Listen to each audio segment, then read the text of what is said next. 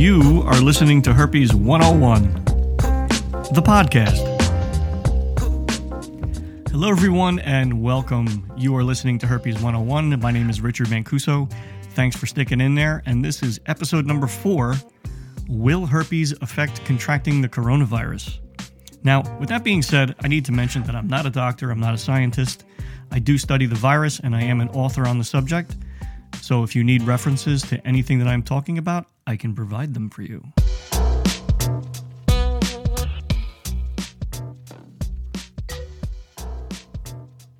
So let's jump into it. Now, a few mornings ago, I woke to see several of the same questions about herpes and the possible connection to the coronavirus.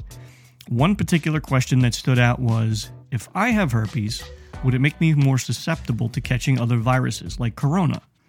And I think this assumption was being made for a few different reasons. Number one, many think that herpes is an autoimmune issue because they experience frequent symptoms and outbreaks. Some think their immune system just flat out sucks because they experience frequent symptoms and outbreaks. Um, some think that herpes will cause them to get sick from other ailments and antigens. Some think that herpes damages their immune system.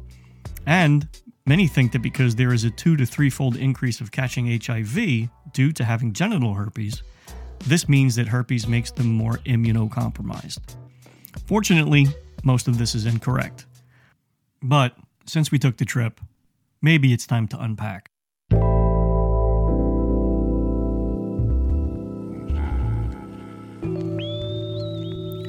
Herpes is a very old and ancient virus that is millions of years old and it's one that creates a viral infection within the nervous system that can lay dormant for very long periods of time, and it causes recurrent disease in some people.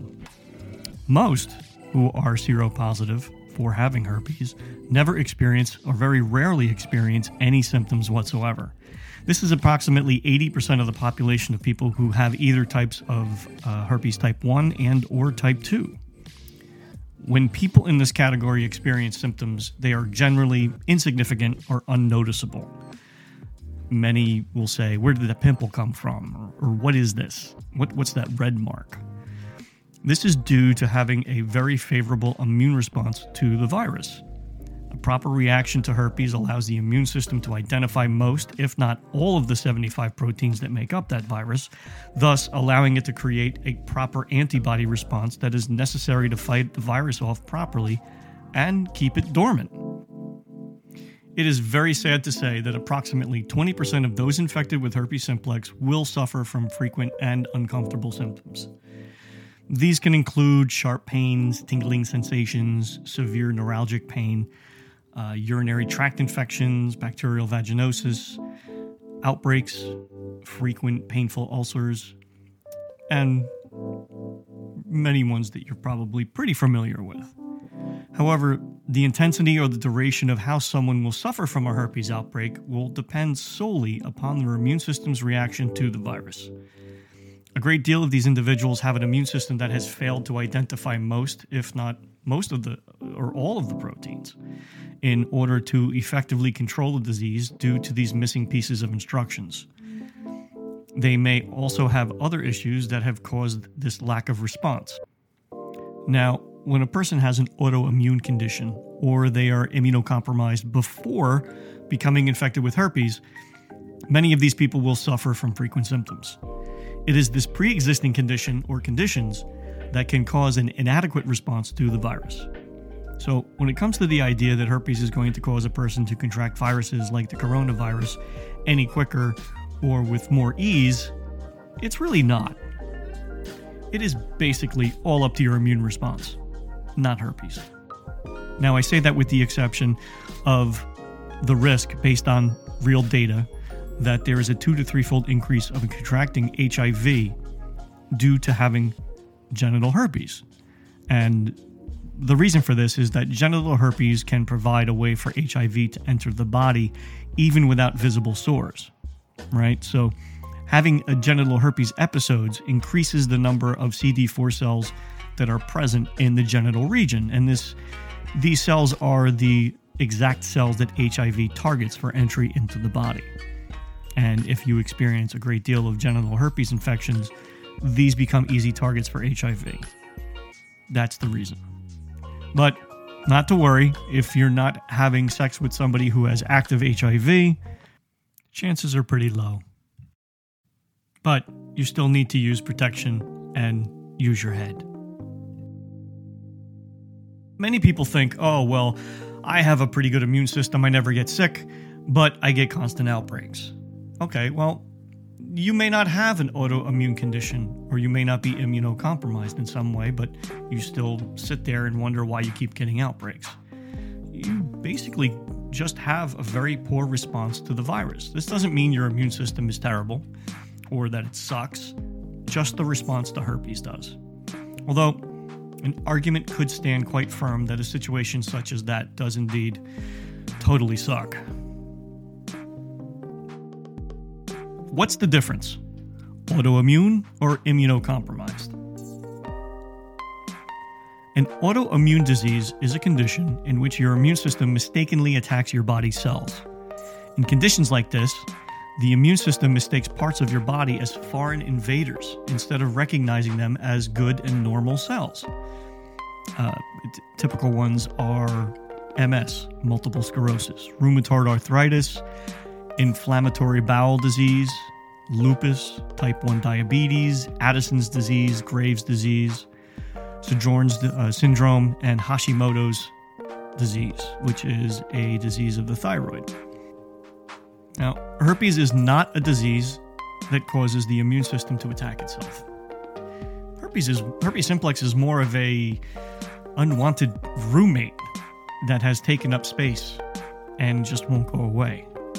You know, but still, a lack of response to the virus caused by having an autoimmune issue will indeed allow the virus to emerge and reproduce more often. Now, what about herpes is causing you to be immunocompromised? I'm going to read this quote from cancer.gov. Patients who are immunocompromised have a reduced ability to fight infections and other diseases. This may be caused by certain diseases and conditions such as AIDS, cancer, diabetes, malnutrition, genetic disorders, and things like that. It may also be caused by certain medicines and treatments, such as anti cancer drugs, radiation therapy, stem cell or organ transplants. Um, these are also called immunosuppressed patients due to these conditions taking place.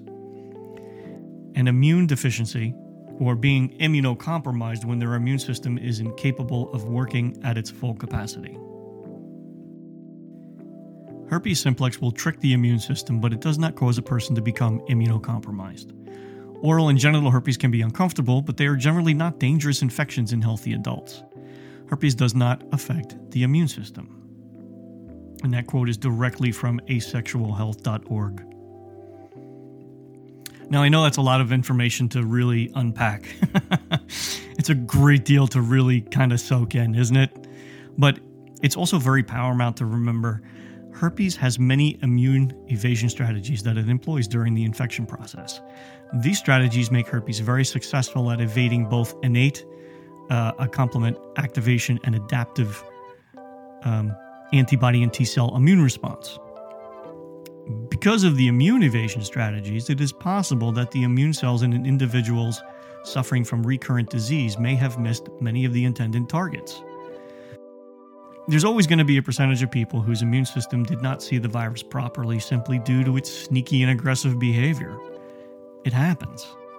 It sucks, but it happens. Now, if you're unsure whether or not you have any issues with your immune system, you could always go to a immunologist or an allergist or an infectious disease specialist and get yourself tested. Perhaps even a DNA test.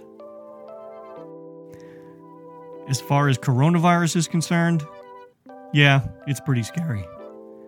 But herpes is not going to cause you to get coronavirus. Well, at least so far that we know of. you know, there's a lot of things in science that are not always 100% because things always change. But I think based on the data and the science and what scientists have said, I don't think herpes simplex is going to make you catch coronavirus. I think I, I think you're pretty safe. But thanks for listening.